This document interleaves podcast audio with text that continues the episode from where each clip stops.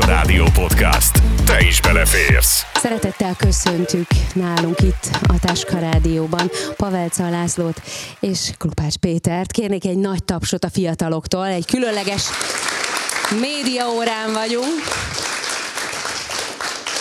Szerintem nincs ember, aki ne ismerne titeket. Egy nagyon kemény időszakon vagytok túl, és te, mint a Baptista Szeretetszolgálat mentőcsoport vezetőjeként irányítottad az elmúlt időszakban a csapatodat, akik gondolom kérdés nélkül jöttek, de kezdjük a legeslegelején. Hogy vagytok? Köszönjük szépen, jól vagyunk, fáradtan és büszkén. Van mire büszkének lenni. Néztük a videókat, mi ugye csak így láthattuk az eseményeket. Erre szoktam azt mondani, hogy ez a való világ, és ez a valóság, és hogy ezzel szembesülni, és azzal, hogy kiérkeztetek tulajdonképpen egy romvárosba. Mi volt az első gondolatod, hol kezdjétek? Hogy, hogy lehet ezt egyáltalán szervezni úgy, hogy a lehető legjobban menjen? Hát az az igazság, hogy sajnos nem az első útunk volt ugye Törökországban. harminc évvel ezelőtt már jártunk kétszer nagy földrengésnél Isztambul és környékén, és tehát én tudtam, hogy mire számíthatunk. Természetesen gondoltam azt, hogy már az építkezés jellegében voltak változások. Egyébként voltak, de mégse voltak annyira hatékonyak, mint amennyire ennek lennie kellett volna. Tehát azt tudtuk, hogy térdigérő városba fogunk megérkezni. Hatalmas toronyépületek dőltek össze. Rengeteg olyan épület volt, amit ugye el se tudtok képzelni, hogy öt emeletes ház, és három emeletes házat láttunk. És először úgy fel se tűnt. És amikor jobban megnézte az ember, akkor vette észre, hogy két szint, az alsó két szint az kiment, és a többi az szó szerint visszaült a épületre. Tehát még volt olyan épület is, amit nyugodtan merek mondani, hogy még vízszintbe is állt teljesen. Aztán. Csak a két szint eltűnt, uh-huh. Alól szétrobbant a beton. Egyébként legfőképpen a vasbetonnal van probléma, nem megfelelő minőségű vasbetont használják, tehát úgy szakadt el, mint a cérna, amikor így széttépik két felé. És azért ez a nyolcas erősségű földrengés, ez hatalmas. Volt, ahol meg volt csavarodva a vasbeton szerkezet, tehát a mozgás közben így feltekeredett, mint hogyha kézzel pulnizták volna fel, és úgy robbant szét közben ugye a beton. Tehát tudtuk, hogy mire számíthatunk, legalábbis én magam, illetve jó páran ebből a csapatból, de ettől függetlenül teljesen melbevágta az embert. Ilyenkor nem úgy működik, hogy megérkezünk egy településre, és akkor hús már futunk is a romok közé, hiszen vannak helyi irányítás, ővelük kapcsolatba kell lépni, van a nemzetközi irányítás, őnáluk már reptéren lejelentkeztünk, illetve megérkeztünk a táborba, ott már a hollandok átvették az irányítás, mindig az első nagy mentő alakulat irányítja a tábort, uh-huh. Tehát itt ezt nem úgy kell elkezdeni, hogy dirigál a mentőcsapatoknak, hanem ők, akik a koordinációt megszervezik. Uh-huh. Felosztották a várost területekre, uh-huh. á bé cé sorrendbe, és ezt különböző mentőcsapatok kapták meg. Pont azért, hogy ne az egy, hogy egymás kez alatt, lába alatt rohangálunk jobbra-balra. Tehát mindenki kapott területet, annak megfelel, azon a területen az összes épület átvizsgálása minden az övé volt. Természetesen előfordul, hogy át kell menni, vagy átvisznek egy másik csapat területére, mert valaki ott hallott hangot. Sajnos az utolsó napokban már, már mindenki hangokat hallott a romok közül, uh-huh. Legalábbis szeretett volna. Uh-huh. Hiszen ahogy ö, fogyott az idő, óra, perc, nap, annyival csökkent a túlélés esélye, és ennek megfelelően kellett végeznünk az első napokban a mentést, hogy minél hamarabb, minél több ember kerüljön ki a romok közül. Igen, azt olvashattuk még, és láttuk is, hogy tulajdonképpen nulla huszonnégyben az első időszakban, amennyire bírtátok, hát nyilván nektek is kellett pihenni, amennyire egy ilyen helyzetben az ember tud egyáltalán pihenni. Tehát pont azt mondtam itt a diákoknak is, hogy szerintem nem tudtok ilyenkor kikapcsolni. Tehát, hogyha el is pihensz, akkor is azon agyalsz, hogy ott hogy fogod megoldani, hogy átjuss azon a területen. Kellett pihennünk, nem sokat, pár órát, ez igazából csak egy ilyen felszínes alvás. Folyamatosak voltak a utórengések, aki ehhez nincs hozzászokva, az is ugye egy picit ugye a lelkemélyén bepánikol, felriad, hogy mozog minden. Na most, amikor nincs körülöttünk semmi, akkor egyetlen egy veszély van, hogy megnyílik a föld alattunk. Mm. Azért az is ijesztő tud az lenni. Az is ijesztő tud lenni, de nem jellemző. Tehát uh-huh. Szerencsére a, a, az, az már nem annyira jellemző. és hát ennek megfelelően aztán beosztottuk úgy az időnket. Az első nap akkor megállás nélkül mindenki ment, uh-huh. szeretett volna mindenki. Első nap kivettünk két huszonkét éves fiatalt, egy hölgyet és egy ö, úriembert a romok közül. Aztán, aztán másnap találtunk egy helyszínt, ahol, ahol hangokat hallottak, gyerekeket hallottak a romok alatt, aztán oda mentünk, és mi is hallottuk a gyerekeket a romok alatt. Erről aztán készült utána velem egy riport, ami után kimentettük őket, amikor elérzékenyültem. Én azt hiszem, hogy mindenki, akinek gyereke van, és apuka vagy anyuka, remélem, hogy ti is lesztek majd, akkor ugyanúgy fogtok érezni, hogy ha a ti gyereketek lenne bajba, akkor mindent megpróbál az ember, és ez egy felfokozott hangulat volt, hiszen két kisgyereket vettünk ki a romok alól, élve, mind a kettőnek a szempárjával találkoztunk. Én nagyon fontosnak tartom ezt a rövidke kapcsolatot, ami a romoktól a mentőautóig vezet. Nekem ezeknek az embereknek mindegyiknek itt van a tekintetem. Mm. Megvan, nem ezzel álmodom, mert ahogy mondtam, ha elkezdek a munkámról álmodni, akkor abba is fogom hagyni. Mm. Mert az azt jelenti, hogy feladta a szervezetem a feldolgozást. Most még nem ott tartunk, de nagyon jó érzés volt, és Novák András barátunk, riporter barátunk pont abba a pillanatba kapott el, amikor még az emberben benn van az adrenalin, felfokozott. Az ember ilyenkor akarva, akaratlanul a saját gyerekeire is gondol, és hát ezért sikerült ez a sírós mentős videó, teljesen amit én vállalok, emberi. Egyébként nagyon vállalom, mert én azt hiszem, hogy mi is emberek vagyunk. Tehát igen. Nekünk is érzelmeink vannak, és talán ott nem is kellett uralkodni magunkon azon. Azért hozzáteszem, hogy Novák András is sírtám a kamera másik végén, tehát... Gondoltuk, azért... mert nem is szólalt meg, tehát persze, abból már lehet tudni. Persze. Én is vízállós minket készültem ma, de szerintem nem fog segíteni. De, de nem kell sírnunk. Én úgy érzem, hogy tettük a dolgunkat, mm. megtettük, amit lehetett, és azt is tudom, és őszintén mondom, hogy nem tudtunk volna többet tenni. Az, hogy ezt az öt embert, ugyanis erre a feladatra mi kaptunk egy olyan utasítást is, hogy vonuljunk le. Igen. Mondván, hogy nagyon sok időbe telne a kiemelésük, menjünk olyan helyre, ahol a könnyebben ki tudjuk szedni a sérülteket. És hát ugye a csapat benne dolgoztunk, nyakig benne voltak minden, és egyszer csak eljutottunk oda, hogy megállt az agregátor. És én nekem akkor ö, borult el az agyam igazából, és akkor lehívtam a csapatot a romokról, és azt mondtam, hogy akkor most befejeztük. Teljesen ledöbbent mindenki, mert senki nem gondoltam, hogy én azt fogom mondani, hogy ezen a területen, hogy mi le fogunk vonulni, és mondtam, hogy gyerekek, össze kell szednünk a felszerelést, a cuccokat, ami ehhez kell. Ez egy nagy volumenű valami. Tehát uh-huh. itt nem lehet bohóckodni, nem csinálhatjuk ezt, hogy van két liter üzemanyagunk, megyünk, megállunk, megint. Tehát ez, én tudom azt, hogy a túlélőknek és egy borzasztó érzés, hogy hallja, hogy dolgoznak érte, és utána egyszer csak csend lesz. Mm. Megint dolgoznak érte, megint csend lesz. Ezt a bányamentéshez tudom egy kicsit hasonlítani, ugye annak idején a lasszingi bánya szerencsétlenségnél tizenegy nap után vettünk élő embert a föld alól. Én Azt. magam hoztam fel egy csőből. Nem ez a lényeg, hanem az, hogy ő is elmondta, hogy ahányszor csend lett, akkor mindig úgy gondolt, hogy lemondtak róla. Uh-huh. Tehát én tudom azt, hogy ezeknek az embereknek szüksége van arra, hogy kaparjanak, mozogjanak, ropogjanak, beszéljenek körülötte, és pontosan ez történt másnap reggel. Ja, és akkor még a török önkéntesek, akik ott voltak, azok kérdezték, hogy akkor mit csináljanak uh-huh. addig. És megmondtuk, hogy mit kéne kitakarítani ahhoz, hogy hozzáférjünk uh-huh. a romhoz. Ők ezt reggelre megcsinálták, a csapat visszament, és gyakorlatilag két órán belül kiemelték a nyolc éves kisfiút, a tizenhárom éves kislányt, és az apukáért még egy hét órát kellett dolgozni, Azt. de kiemeltük az apukát élve. A másik, az épület másik feléről kiemelték az anyukát, és az épület hátsó részéről pedig ott volt a két nagyszülő.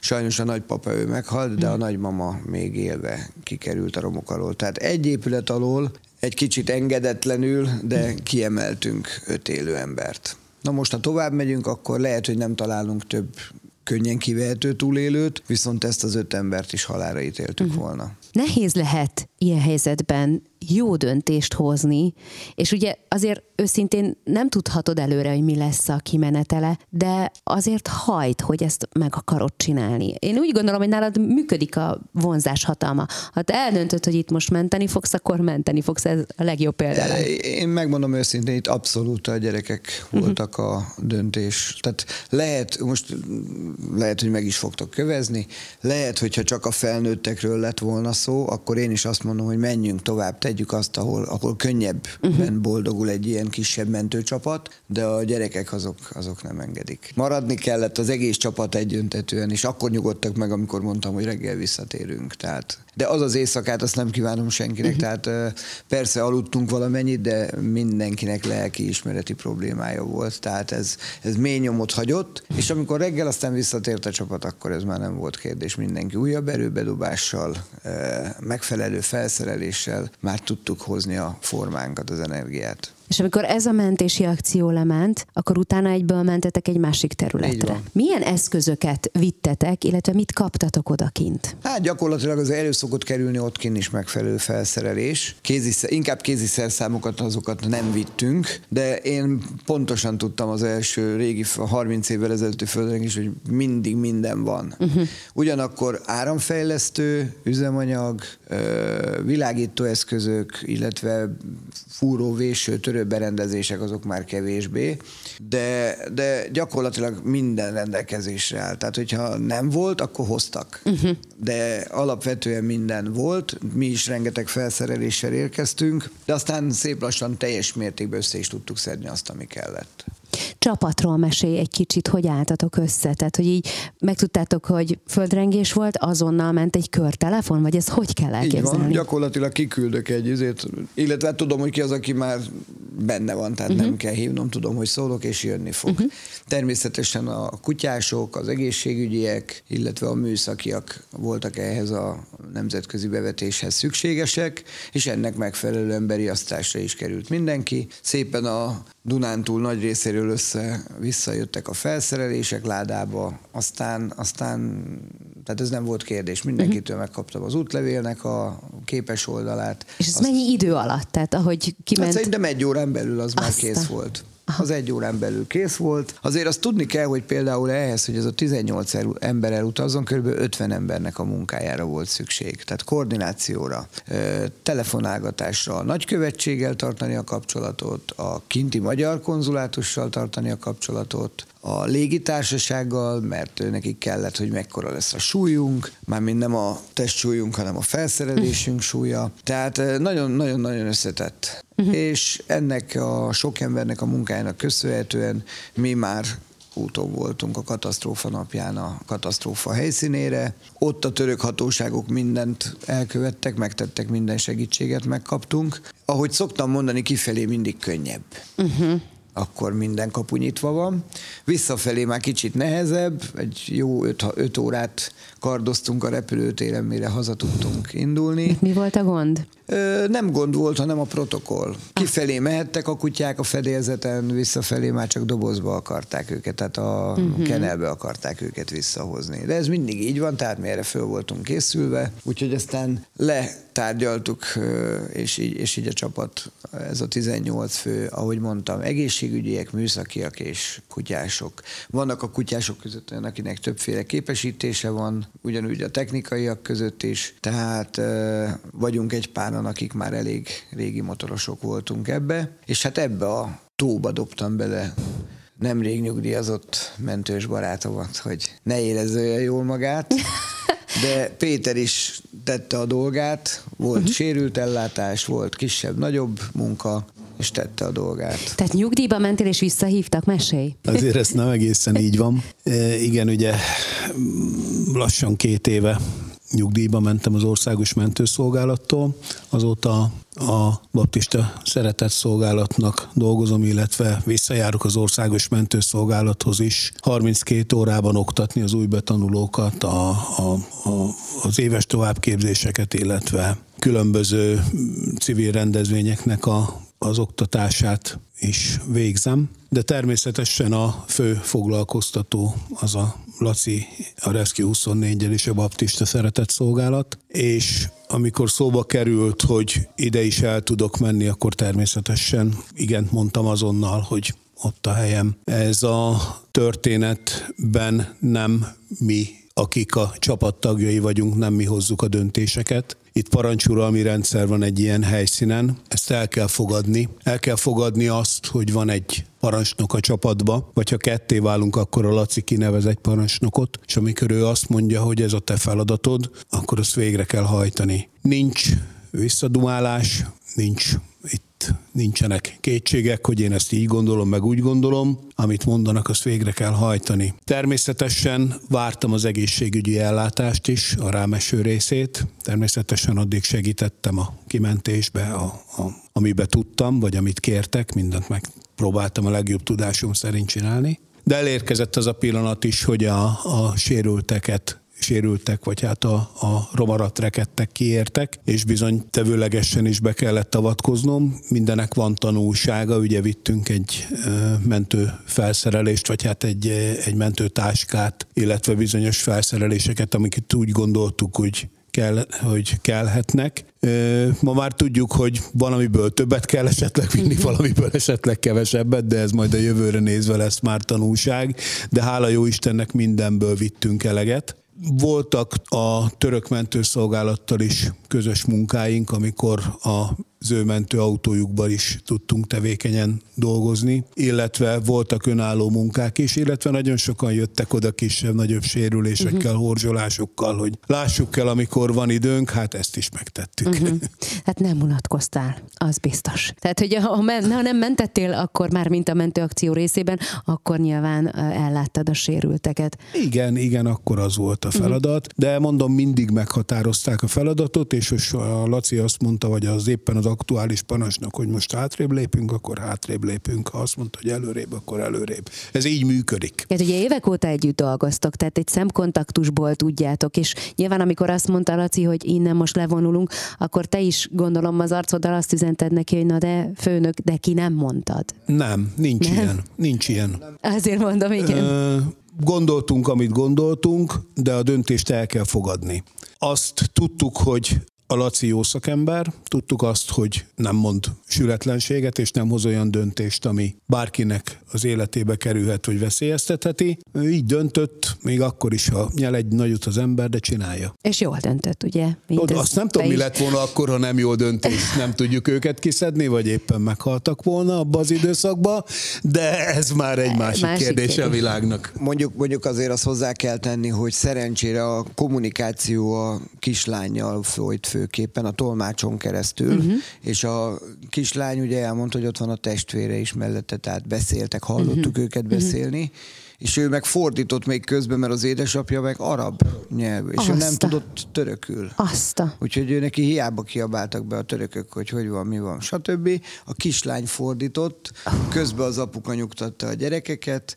Én egyébként meg voltam győződve, hogy a kislány van hozzánk közelebb, mert a hangja uh-huh. teljesen úgy volt.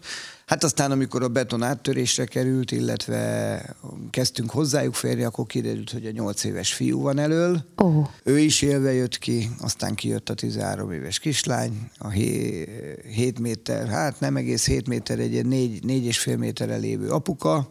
Aztán. Kikerült a romok közül, hátul az anyuka, az épület másik végénél uh-huh. meg a nagymama. Hát a nagymamáért tizenhét órát dolgoztunk végül. De és ezt úgy kell elképzelni, hogy ezek között a beton darabok között beszorulva voltak? Hát így most itt nagyon nehéz, mert nem olyan az építkezés uh-huh. jellege, mint amik vannak fent, ezek a fent, ezek a tartók. És hogyha az épület leszakadna erre a szintre, igen. és akkora rés maradna, mint az a harminc vagy negyven centis. És ezekben az üregekben maradtak ők meg szerencsésen. Nem tört el a beton, mert ha eltörik a beton, akkor ugye az szétnyomja őket. Tehát ez így komplet leszakadna, és ebbe. Elmondták ott, a, kikkel tudtunk kommunikálni a túlélők, hogy volt egy első rengés. És amikor annak vége lett, akkor megindultak ki a házakból. Uh-huh. Elkezdtek ki, fölkapkodták a gyerekeket, elkezdtek kifutni. És akkor jött a második rengés, amit úgy képzeljetek el, hogy másfél percig tartott. Másfél perc hosszú, iszonyatos hosszú ideig tartott, és pont a lépcsőházba rohantak le, vagy futottak ki, amikor bekövetkezett ezek a házomlások és a házdőlések, és ezért volt ennyi sérült, és ezért uh-huh. volt ennyi áldozat. Annyira durván romosodtak, hogy nagyon nagy csoda volt az, hogy ennyi ember egyébként. Egyébként egyébként a ENSZ OCHA életében még nem volt ekkora számú túlélő kiemelés idegen mentő alakulatok részéről, mint ami Törökországban most történt. Uh-huh. Tehát rekordot döntöttünk élő, nem, nem csak mi magyarok, hanem úgy komplett az összes külföldi nemzeti csapat. Nagyon-nagyon sok élőt sikerült kiemelni a romok közül. Úgy körülbelül tudod, hányan voltatok? Vagy így nem tudsz számokat? Hát szerintem körülbelül olyan tizenöt-húsz náció. Uh-huh. Uh-huh. Tehát nálunk sokkal nagyobbak, kisebbek. Oroszok is megjelentek ugye hatalmas Antonovokkal,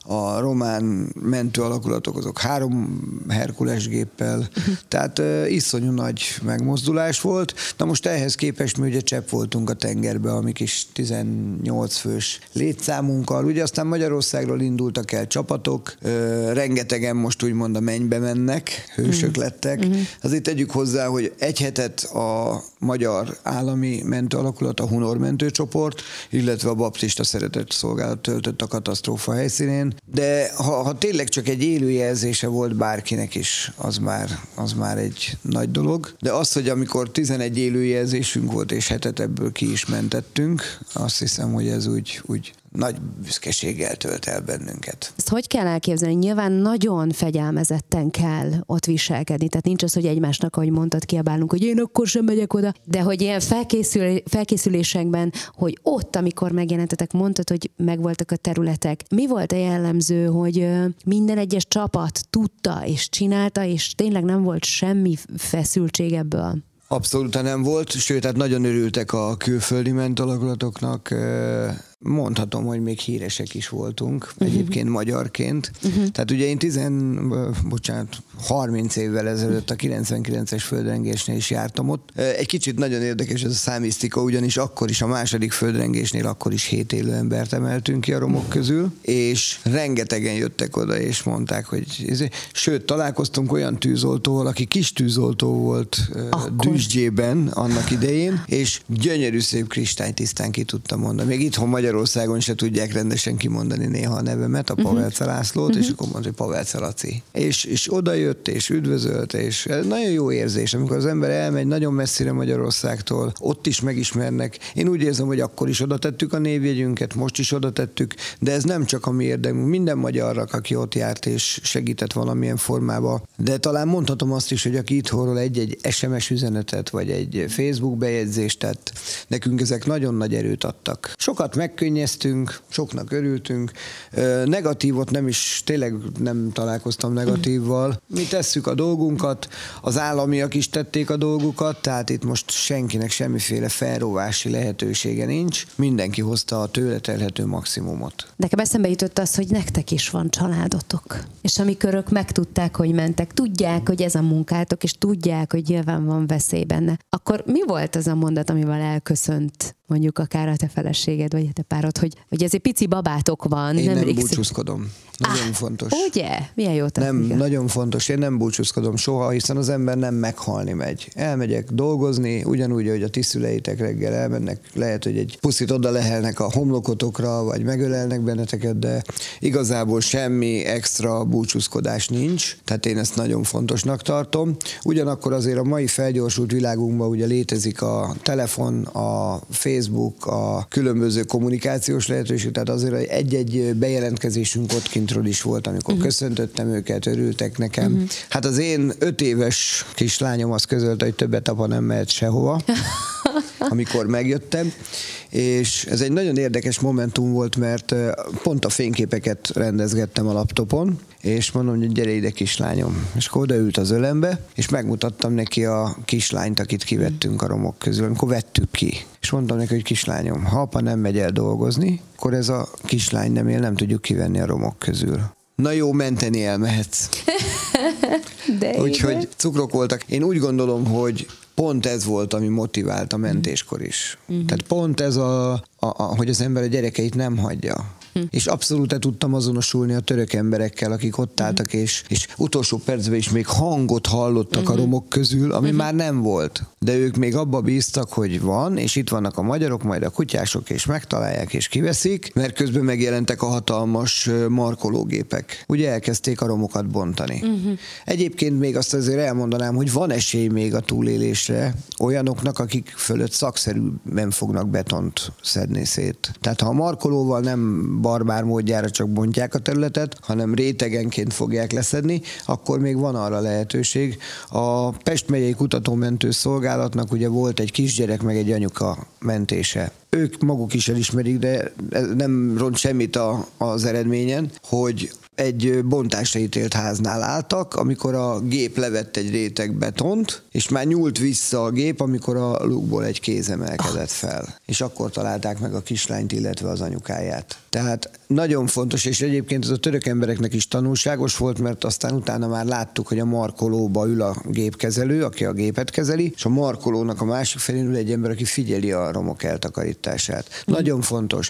hiszen egyrészt a halottakat se jó széttépni, őket is vissza kell adni a családnak, mert ez is egyfajta rendezése a dolgoknak, hogy a halottat visszakapja, akkor meg tud nyugodni, el tudja temetni, nincsenek kételyek, hogy él, meghalt, él, meghalt. Tehát méltóan el tudja temetni a hozzátartozóját, és megnyugszik a családnak a lelke ebből a szempontból. És nagyon érdekes az emberi szervezet, ugye, mindenki mondja, hogy hogy élhette túl a romok alatt. Abban a pillanatban, amikor bajba kerül az emberi szervezet, akkor egy ilyen önvédelmi mechanizmus lép be, és lelassulnak a szerveidnek a működése. Hideg is van. A romok között egyébként ez a hideg, ez nagyon érdekes dolog, mert ugye itt is beszéltünk róla, hogy mínusz tíz fok is volt éjszaka. Uh-huh.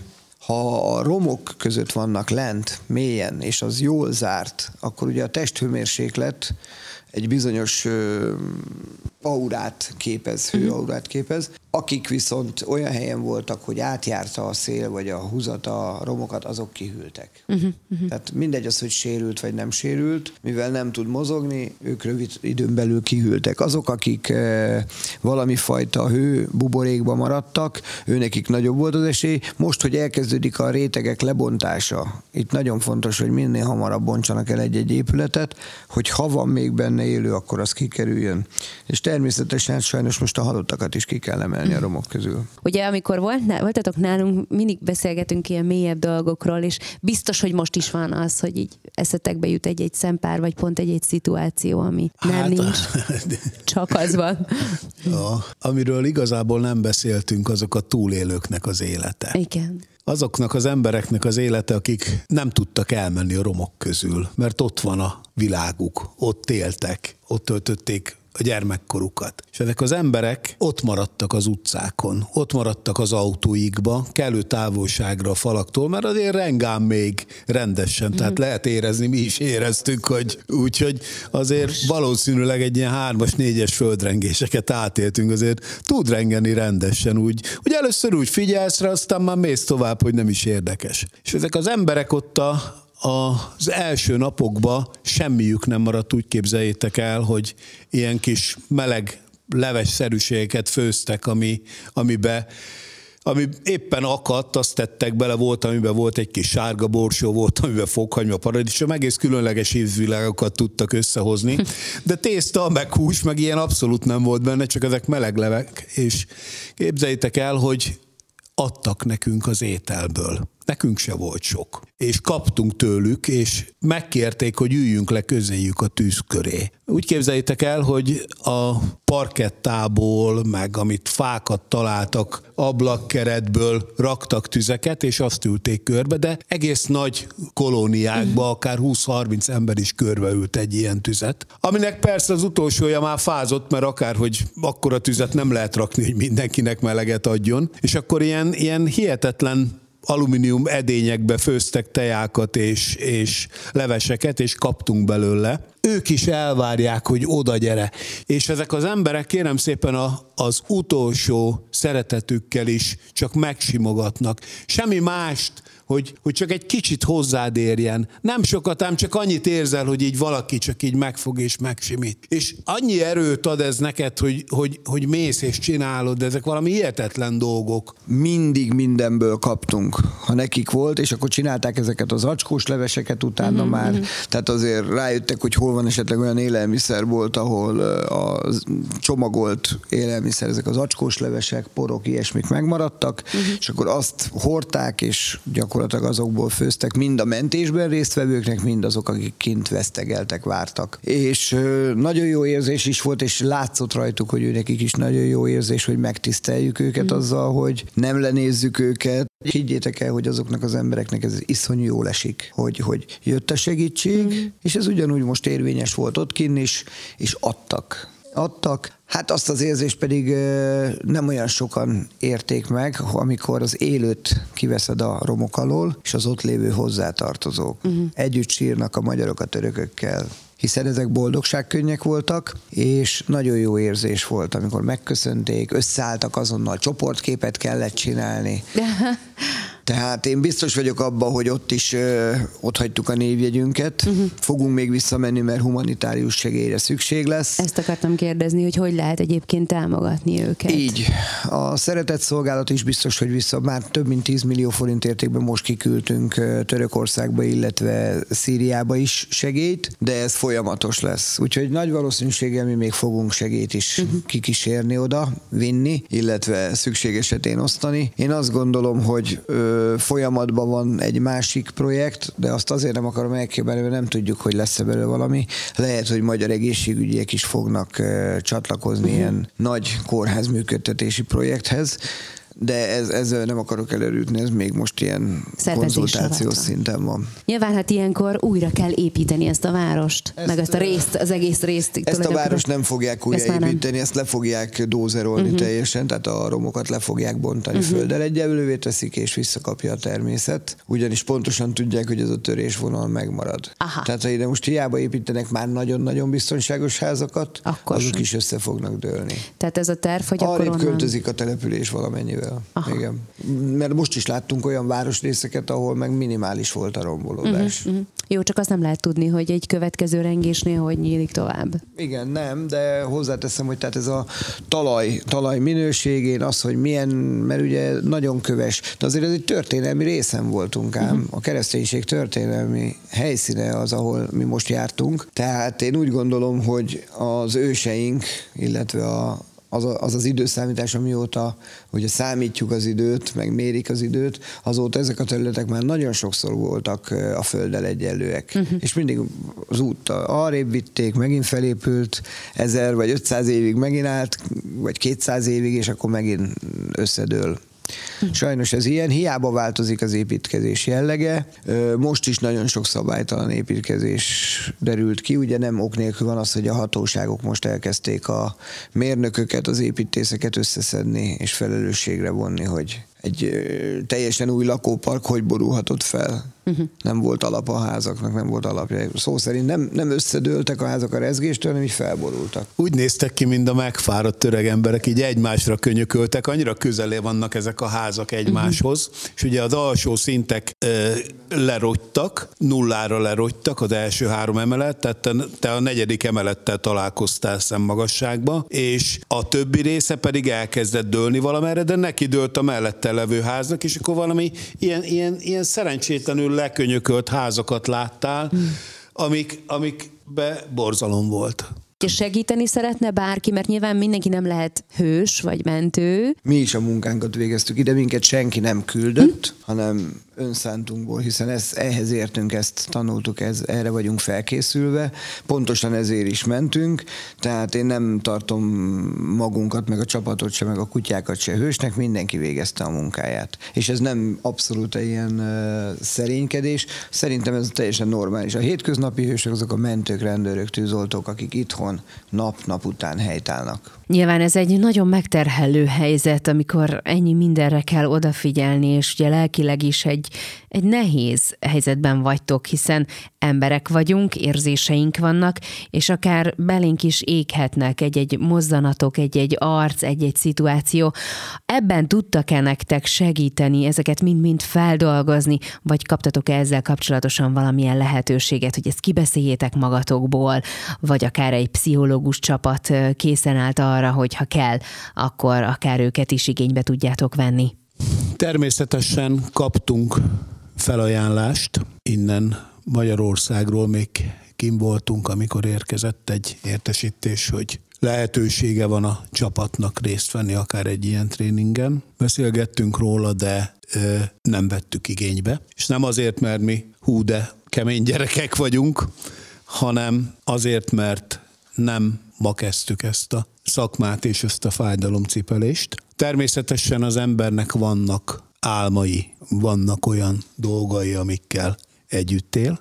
Csak egy példa, amit elmeséltem a Lacinak, és jót mosolygott rajta, hogy az első mély álom, amikor bezuhantam itthon az ágyba, és felébredtem, hogy síri csend van, és azt hittem, hogy az aggregátor leállt, és mentem, hogy föltöltöm üzemanyaggal. Tehát az ember valahol ebbe úgy beleszokik.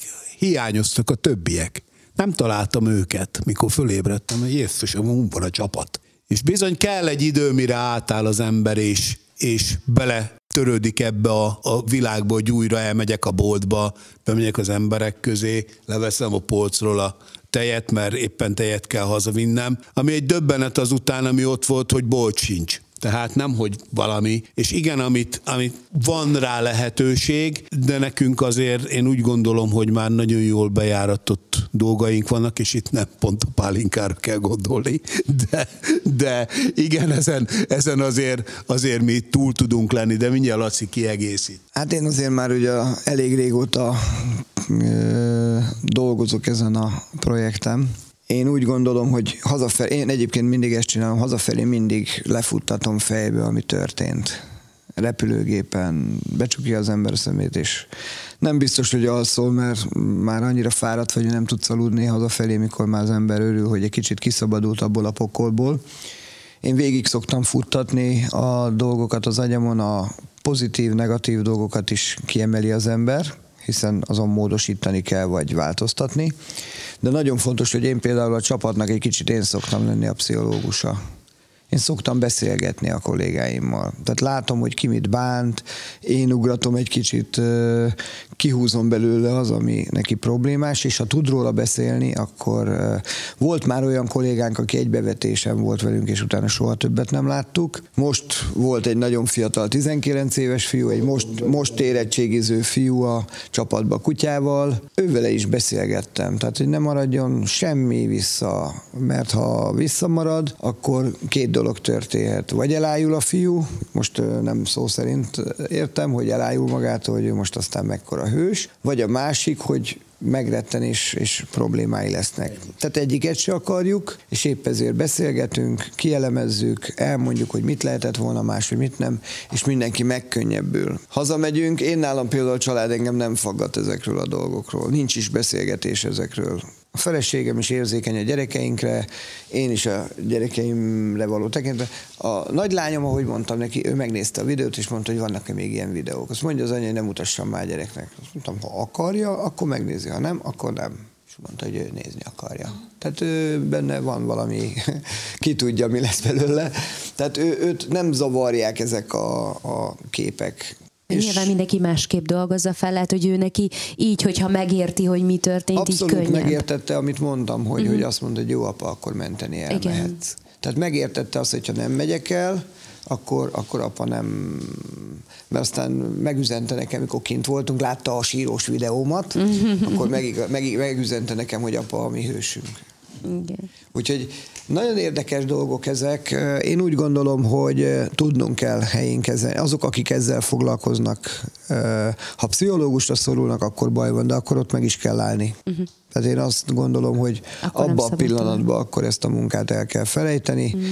Néha egymásnak feszülünk, mindenki elküld mindenkit, ahova gondolja, mármint ott kintről beszélünk. Mert nem kell nekünk mindig mindenbe egyetérteni, lehet a másiknak más véleménye, lehet rosszabb napja, vagy érinthette meg az a dolog máshogy, de az nagyon fontos, hogy én úgy gondolom, hogyha valaki pszichológusra szorul, akkor, akkor ő neki tényleg abba kell hagyni, mert ott baj van. Tehát ő akkor a továbbiakban lehet, hogy most ezt fel fogja dolgozni pszichológus segítséggel, de akkor a következőnél nem biztos, hogy kéznél lesz egy pszichológus, amikor újra jön egy ilyen kattanás. És ezt nekünk el kell kerülni, de szerencsére mondhatom, hogy nyolc főből nem tudok senkinél ilyen elakadást most. Mindenki éli a hétköznapét boldog a családjával, és nagy öröm eljönni néha így megosztani a véleményünket, a gondolatainkat veletek. Hát köszönjük, hogy eljöttetek, és örülünk, hogy van fiatalítás, tizenkilenc éves, tehát ha bárkinek esetleg valami elindult, akkor kereshetnek titeket. Még akár lehet köztetek is a jövő speciális mentője, ez így van. Köszönjük, köszönjük szépen a meghívást.